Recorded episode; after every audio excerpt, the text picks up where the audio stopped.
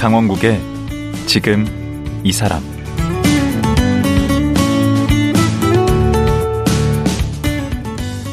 안녕하세요, 강원국입니다. 국내 1세대 프로파일러 표창원 소장 아시지요? 표창원 소장은 경찰관으로 시작해서 범죄 심리학을 공부하고 프로파일러가 된 분인데요, 강호순 사건, 발발이 사건 등 여러 굵직한 사건들을 해결하는 데 기여하며 이름을 알리기 시작했습니다. 그리고 국회의원으로 4년간 활발하게 활동하다가 갑자기 재선 도전을 포기하고 정계에 은퇴를 선언해 많은 분들의 아쉬움을 낳기도 했습니다. 무언가 파란만장한 인생사가 있을 듯 싶은데요. 한국의 셜록 홈즈, 표창원 소장 만나봅니다.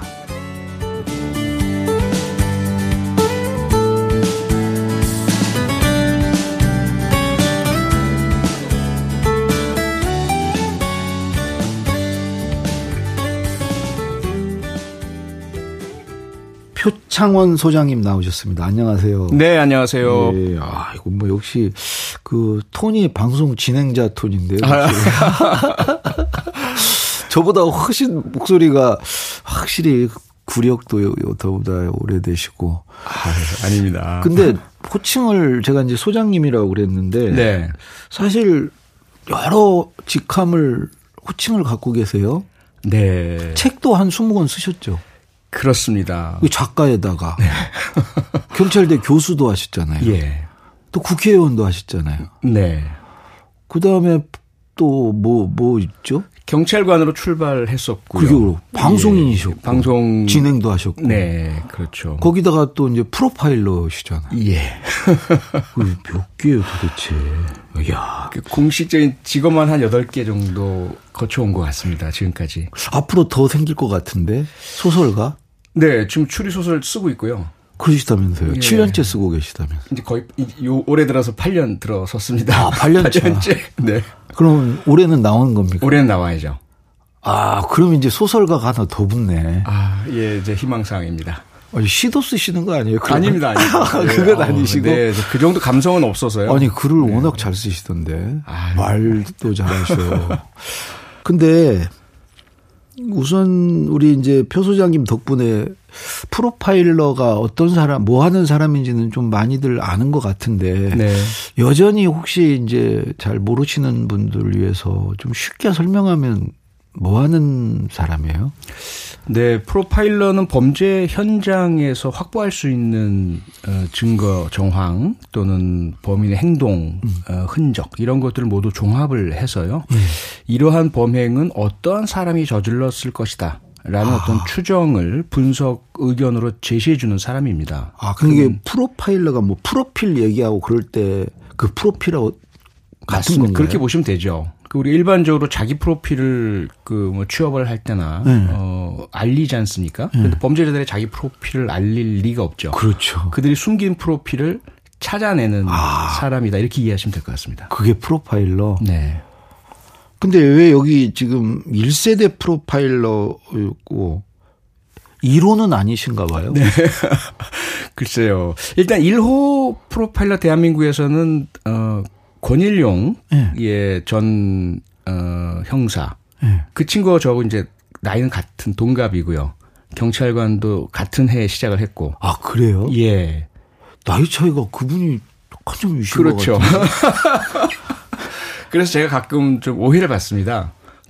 시간 방지고 선배한테 반말하고 뭐 이런 사람으로. 그 친구라고 하고. 예. 사실 동갑인데. 그러시구나. 그렇습니다. 경찰 입문도 같은 해 하셨어요? 네. 제가 현장에서 좀 무력감이랄까요? 또는 수사 능력의 부족, 이런 것을 느끼고 체감하고 해결책으로 외국 유학을 선택한 반면에 권일용 형사는 현장에서 답을 찾으려고 노력을 했고요. 그 가운데 이제 프로파일링이라는 외국에서 시도되어 오던 수사기법을 자체적으로 연구하고 또 우리나라에서 발생한 사건들에 적용을 해서 실제로 프로파일러로서 활동을 시작한 것은 권일용 형사가 1호죠. 아, 1호 자리를 또 양보를 하시는. 아, 양보가 아니라 그건 사실이니까요. 근데 저는 이제 그 사이에 이제 외국에서 영국에서 공부하고 돌아와서. 그게 언제쯤이죠? 그럼 제가 돌아온 것이 1997년 말 98년 초 요 정도니까요. 그러면 그때가 우리나라 프로파일링의 시작입니까? 시초입니까? 그렇죠. 아, 그렇죠. 그 역사를 쓰신 거예요. 그러면 그 두 분이 권일용 그 교수님하고 두 분이 뭐 어떻게 보니까 그렇게 됐고요.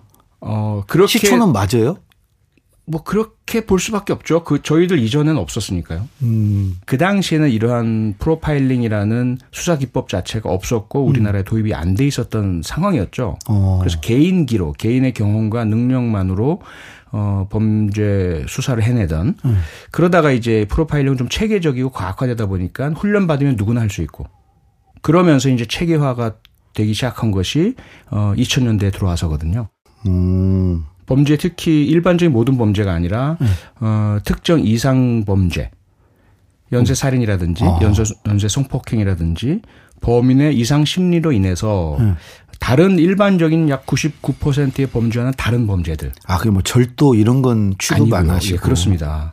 그런 것들은 일상적인 전통적 수사 기법으로 이제 CSI가 지문 뭐 확보해서 검거하고 과학수사. 한 것이고, 예, 과학수사를 통해서 그런 전통적 수사 기법을 통해서 해결이 안 된 사건들, 혹은 전통적 수사 기법으로 접근을 했다가 오인을 하고, 예를 들어 너무 잔혹한데 탈취당한 금품이 없고. 그래서 면식범에 의한 원한 관계 이렇게 이제 보고 들어가서 피해자 주변 인물들에 대해서 강도 높은 수사를 했는데 아니야 아닌 경우 이런 경우인 거죠.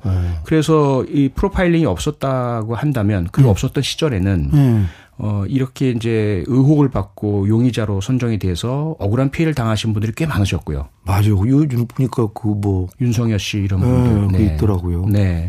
그리고 뭐 부산 경남 일대에서 발생했던 정두영 사건이라든지 잘 아시는 유영철 사건도 초기에는 피해자 주변인들께서 의심을 받으셨어요. 강도 높은 수사를 당하셨거든요. 프로파일링이 도입됐기 때문에 초기에 그런 부분들을 좀 해소시켜드리고 이건 이상심리, 이상동기를 가진 범죄자에 의한 행동일 가능성이 높으니까 수사 역량을 좀 그러한 방향으로 집중을 시키고 그리고 피해자 주변인들에 대해서 수사를 하긴 해야 되겠지만 불필요하게 지나치게. 아, 그 수사 범위를 좁혀주는구나. 그렇습니다. 프로파일러들이. 네. 몇 분이나 계세요 우리나라 지금? 현재는 경찰청 내에 제가 알기로 한 40분 내외로 현재 활동하고 계신 것으로 알고 있습니다. 예. 그 실질적인 거의 이루시네. 공동으로 이루시네. 그러니까 경찰 공식 1호는 권일용 프로파일러고요. 민간 네, 프로파일링은 제가 제일 먼저 시작했다 이렇게 말씀드릴 수 있겠죠. 그 당시 처음 이 초창기에도 두 분이 교류가 있었습니까? 서로 몰랐다가요. 1999년에 그 서울경찰청에서 운영하던 법의감식연구회라는 그러한 그 수사 전문가들끼리의 모임이 있었어요. 그 자리에서 처음 만났어요. 약간 그건 비공식 모임 같은 거네. 그렇죠. 수사를 위한 비공식 모임이죠. 전문가들 사이에. 그런 이제 모임에서 만나게 돼가지고 또 그 모임을 만든 사람이 윤외출 서울경찰청 당시 과학수사 계장이라고 이분이 사실은 프로파일링이나 과학수사에 그런 그분 이름 자주 등장하던데. 자주 등장하죠. 예, 거의 불세출의 영웅같이 등장하는데. 다 이제 만든 분이에요. 만들어서. 윤외출. 예. 오. 그분 이름이 뭐 외가에서 나와서 외출이다 뭐 이런 예. 얘기가 들리는데 그래서 이제 그분으로 인해서 저도 그렇고 권일용 형사도 그렇고 이 길에 들어섰고 둘이 같이 만났고 함께 협업하고 같이 제자들 교육도 하고 이렇게 해왔죠.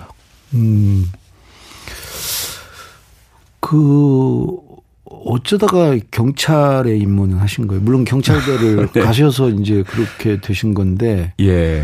경찰대를 어떻게 해서 가기로 마음을 먹으신 거예요? 사실 조금 불순한 의도 때문에 가게 됐는데요. 제가 경찰관이 될 그 생각은 가지고 있지 않았었습니다, 사실은. 고등학교 다닐 때까지. 고등학교 때 공부는 좀 나수하셨습니까? 공부는 좀 잘했죠. 뭐 전교 10등 이내 들 들고 뭐 이랬었으니까요. 오, 어느 지역에서요? 서울 강북 지역에 있었습니다. 아, 네. 네. 그런데 공부는 이제 어느 정도 했는데 좀 말썽을 좀 많이 부렸어요. 학교에 꼭 그런 친구들 있죠. 네. 되게 얄밉지. 공부는 잘하면서 또 그 뭐 엄한 짓 잘하고 예. 사고 치고. 그러다 이제 정말 큰 사고를 쳐서 제가 병원에 입원해야 될 일이 생겼거든요. 본인이 다친 거예요? 예. 오른손 지금도 제 오른손에 보시면 흉터가 드러남아 있습니다. 그러니까 오른손 엄지는 지문을 찍으면 인식을 잘 못해요. 그 정도로? 예. 그래서 스마트폰도 제가 오른손으로는 전혀 그 지문 인식 기능을 사용하지 못하고 있고. 어쩌다가 그런 거예요? 그 고3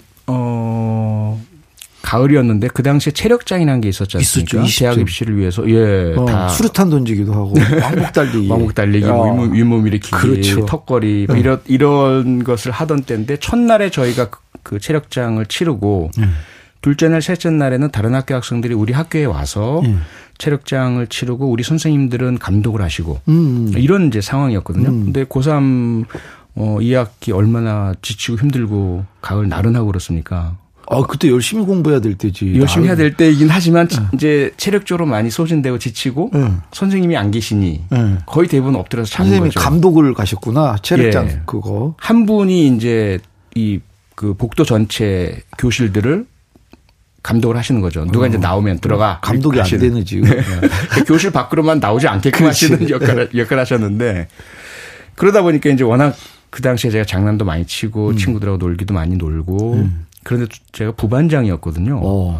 그래서 부반장이니까 뭔가 우리 아이들을 위해서 해줘야 되지 않느냐라는 책임감. 오락해. 예, 뭐든지. 그래서 이 지치고 힘든 고3 수험생 친구들에게 활력소를 뭐 좀 마련해줘야 되지 않을까라는 이야기를 같이 좀 장난 많이 치고 노는 친구들끼리 얘기를 하고 있었는데 그 중에 이제 그 당시에 축구부였던 현우라는 친구가 있어요. 이 친구가 축구부 그 운동실에 보면 운동회 할 때 왜 땅 하는 그 화약이 있지 않습니까? 있죠. 경기용 화약. 아, 그게 많이 있는데 그거의 화력이 좋으니까 그걸 가져올 테니 그걸 아이들 좀 놀라게 해주자. 폭죽같이? 그렇죠. 근데 제가 또 그 당시에 우리 동네에서 제가 도봉구 창동에 살았었거든요. 동네 아이들끼리 하던 놀이 중에 그 집에 안테나선이 있지 않습니까? 알루미늄으로 된 거. 아, 있죠. 지금보다 달렸던 거. 그 안에 투명해가지고 뭐 이렇게 예. 줄이 두 개가 쭉 들어가 있는. 그렇죠. 그러니까 그 알루미늄으로 되니까 안에가 비어 있고. 그걸 주워다가 떨어진 거. 그 안에 이제 화약을 채워 넣어서 볼펜 빈 걸로 심지 만들어서 붙이면 상당히 큰 소리가 빵 하고 나는. 그런데 그게 알루미늄이다 보니까 너무 화력이 세면 그게 터져버리거든요. 그런데 그걸 몰랐던 거죠. 그래서 그 방식을 그 현우란 친구의 경기용 화약과 합쳐서 만들었어요. 그랬는데 이제 그걸 그 다른 친구들이 그걸 밖으로 가져오고 나가려다가 복도에 계신 선생님한테 들켜서 그냥 들어오고 이래서 창가에서 3층이었거든요. 창가에서 제가 손으로 이리 가져와 내가 할게 그래가지고 손에 불을 붙였는데 너무 빨리 심지가 순식간에 확 붙었고 화력이 너무 세서 이 알루미늄 그 이 껍데기가 파편이 되어버린 거예요. 다 찢겨서 날아간 거죠. 제 손을 모두 찢으면서 비산되어 날아가고 다행스럽게 제가 교실 창문 밖에다가 손을 대고 있었기 때문에 학생들은 괜찮은데 네, 다른 학생들 아무도 피해를 안 입었지. 만약에 거의 강제구소령인데? 예, 제가 지금도 거기 뒤집어 쓰셨네. 아니, 몰랐죠. 제가 그렇게 될 줄 모르고 한 것이지 남을 희생한 건 절대로 아니고요. 정말 아찔합니다. 지금도 생각하면 혹시라도 조금이라도 안쪽에다가 당겼으면 옆에 있던 친구들 머리, 눈, 뭐 생각만 해도 너무 아찔하고 지금도 계속 반성하고 살고 있는데 그 사고로 제 손이 완전히 너덜너덜해졌고 그래서 바로 이제 선생님들도 놀라시고 병원으로 이제 인근의 대학병원으로 택시 타고 옮겨가서 긴급 응급 조치를 받았는데 상당히 오랜 동안 병원에 입원을 했었어야 하거든요. 네. 그러다 보니까 제가 아주 급격한 반성을 하게 된 거죠. 너무 잘못했다. 그리고 부모님께도 죄송하고 집안 형편도 어려운데 이렇게 병원비까지 그 당시 건강보험도 잘 안 될 때니까 내가 뭐를 살 수 있을까 하다가 돈이 들지 않는 대학을 가야 되겠다. 그것만이 내가 갚을 수 있는 길이다. 이래서 이제 친구들에게 부탁을 해서 돈이 안 드는 대학에 그 좀 정보를 가져다 전형 요강. 예, 그렇죠. 근데 그 중에 이제 경찰대학의 표지가 축제의 표지였고 그 모표가 있어요. 조국, 정의, 명예. 이 세 가지가 딱 박혀 있는 게 그냥 조국, 정의, 명예. 예. 그냥 제 가슴을 흔들어서 여기 가야 되겠다. 그때 되게 어려웠는데 경찰대 가기가. 어려웠죠. 그래서 제가 그 말씀을 드렸더니 저희 부친께서 아서라 말아라. 꿈도 꾸지 말아라. 너 같은 애가 갈 데가 아니다. 사고나 치고 그런. 예. 그 두 가지. 하나는 이렇게 고3 중요한 시기에 병원에 입원해 있으면서 그 경쟁 치열한 곳에 못 간다는. 두 번째는 너처럼 사고치고 이렇게 불량한 학생은 그런 데서 안 받아준다. 이 두 가지 의미가 다 담겨 있었던 거죠. 그럼 요즘 오기가 나셨겠네요. 그러니까요. 그리고 오기가 나더라고요. 아니 아버지 날 그렇게밖에 안 보십니까? 속으로. 그래서 내가 반드시 합격을 해서 아버지가 틀리셨다는 걸 입증하겠습니다. 이래서 그전까지는 그렇게 공부를 해본 적이 없거든요. 입원해서 그냥 뭐 밤새도록 공부하다 쓰러지고. 그래서 이 링거병이라고 하죠. 그 링거병이 바닥에 떨어져서 깨지면서 제 피와 섞여서 바닥이 온통 피바다가 되고 그래서 막 의사 선생님 막 놀라시고 간호사들 놀라시고 그래서 공부하다가 왜 링거병이 떨어져요? 아, 너무 몰입해가지고? 예, 그리고 그 당시에 이제 수혈도 받고 체력이 많이 소진하잖아요. 수술 받고 뭐 이러다 보니까 체력이 약해진 상태에서 지나치게 공부를 열심히 하다가 정신 잃고 쓰러지고 쓰러져서 예, 그래서 이제 링거병이 바닥에 떨어졌거든요. 뭐 그런 정도로 열심히 해서. 합격을 했습니다. 결국은. 와. 그렇게 해서 들어가셨는데 네. 경찰대에 계시면서도 이렇게 순탄하게 그렇게 다니시진 않은 것 같아요. 예. 제가 꿈꿨던 경찰대학은 그 팜플렛 표지에 있었던 낭만이 있고 우정이 있고 조국과 정의와 명예 이것을 향한 거의 같은 생각을 가진 젊은이들이 모여서 네. 아, 신나게 열심히 공부하고 정의와 진실을 탐구해 나가는 제가 어릴 때부터 꿈꿔오던 셜록 홈즈의 그 모습이 되어가는 그런 곳을 꿈꿨었는데 들어가자마자 저희들한테 다가왔던 건 군대 신병훈련이었거든요. 아. 마치 그 군대 신병훈련소에 가면 민간에서 가지고 있었던 모든 거 다 벗어라. 이래 옷 다 벗고 새로운 훈련복을 갈아입고 황골탈퇴한 그 과정을 똑같이 거치고요.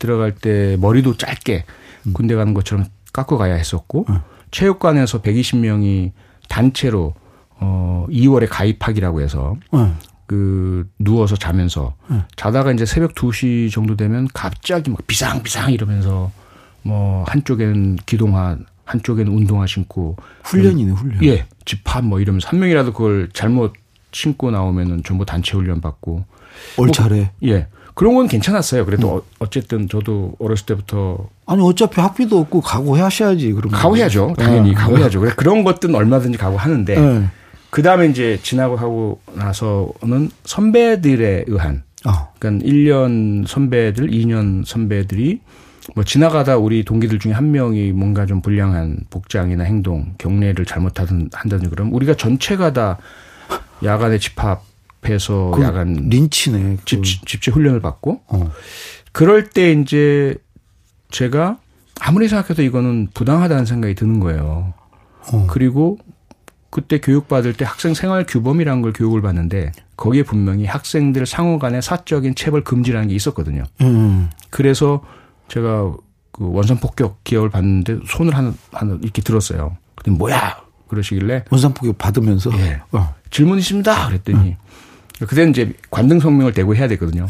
행정학과 신입생 표창원 질문 있습니다. 뭐 이런 식이죠. 근데 뭐야? 그러시길래 지금 이 훈련이 학생 생활 규범에 맞는 정당하고 합법적인 훈련입니까?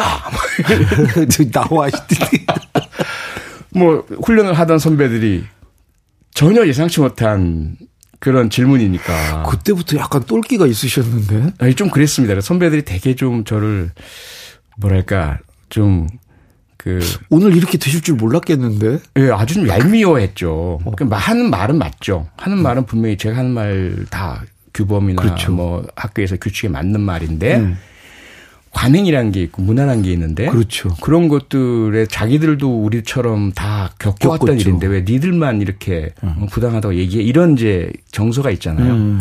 그걸 말려 설명하기도 쉽지가 않고 근데 그걸 후배라는 놈이 이렇게 공개석상에서 단체 기합을 하는 와중에 제기를 하니까 다른 동기들은 아, 저 새끼 또 뭐 이런 거죠. 저놈 때문에 또 더 길어지게 기합 시간이 길어지게 훈련 시간이 길어지겠군 뭐 이런 거죠. 뭐 어디에서도 환영받지 못하죠. 어디에서도 환영받지 못하죠. 예. 예. 선배들이 이제 그걸 저를 한번 좀 바꿔보시겠다고 여러 가지의 방법들을 사용을 하셨었어요. 정신 개조. 예. 끝까지 안 바뀌었어요. 예. 어떤 분은 이제 지금까지도 기억에 남는 게 뭐냐면 옥상에 올라오라고 하더니. 주먹쥐고 엎드려 뻗쳐 하시는 거예요. 아무런 전제적인 설명도 없이 했죠. 그랬더니 얼마가 흘렀는지 모르겠지만 제가 견디지 못할 상황에 대해서 막 팔이 부들부들 떨리고 결국 쓰러지잖아요. 그럼 일어서라고 하셔서 일어섰더니 너 지금 왜 훈련을 받는지 알겠느냐 이러시는 거예요. 알긴 뭐 아무런 말도 없는데 어떻게 알아요. 모르겠습니다. 그랬더니 또 엎드려 뻗쳐. 또 그러다 또 쓰러지고 일어서. 알겠느냐? 모르겠습니다. 또 엎드려 뻗쳐. 아, 세 번쯤 되니까 알겠더라고요. 아. 그때 알았어요. 세 번쯤. 그런데도 그 원하는 답을 얘기해 주기가 싫었어요. 아하. 지기가 싫어가지고. 끝까지 모르겠습니다라고 했거든요. 어. 그랬더니 이제 그 선배가 일어나라 그러더니 우리가 널 미워하는 게 아니다. 네가 나중에 이런 식으로 그대로 졸업했다가는 사회에 나가서 또 경찰 조직에 가서 크게 다친다. 그렇죠. 너를 위해서 우리가 불합리라는 것이 세상에 존재한다는 것을 가르쳐주고 싶다. 이해하겠느냐. 깊은 뜻이 있었네요. 깊은 뜻이 있었죠. 그러니까 그건 그래서 제가 감사하긴 하지만 저는 여전히 불합리를 받아들이고 싶진 않습니다. 뭐 그런 식의 이제 대학 생활을 좀 보냈습니다. 예. 아니 근데 또 하나 또 사건을 제가 아는데. 네. 그 이제 경찰대는 제복을 입고 다니잖아요. 네. 그 시절이 또 데모가 엄청 많았던 때고. 예.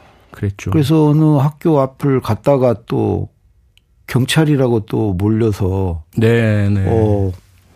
봉변을 당하셨다고. 네.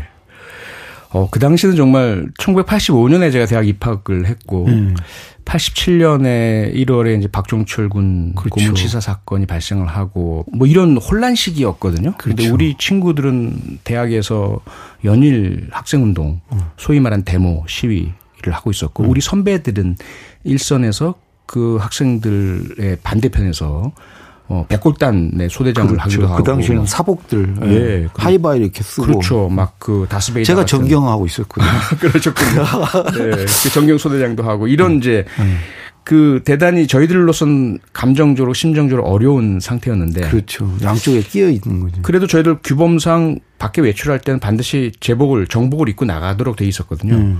근데 어느 날 신촌 연대 앞에서 약속이 있었어요.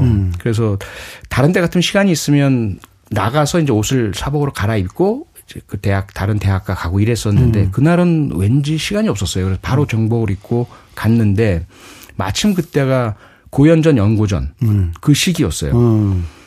그 약속 장소에서 기다리고 있는데 막 스크럼 짜고 뭐 졌는지 이겼는지 하여간 학생들이 소리 지르고 막 이러면서 각 그 뭐 카페며 술집며 술래를 하는 맞아요. 이런 상황인데 저 혼자 앉아 있으니까 막 들어와서 이렇게 나가려고 하다가 그 중에 한 무리 중에 한 사람이 야 저기 짭새다 그러는 거예요. 어디? 그런데 저를 발견을 하고 막 몰려왔어요. 그럼 막 이제 저를 이렇게 밟고 때리고 뭐 여러 명이서니까 아주 심각한 부상을 입을 정도는 아니지만 뭔가 좀 당황스럽고 아프기도 하고 이런 그렇죠. 정도였죠.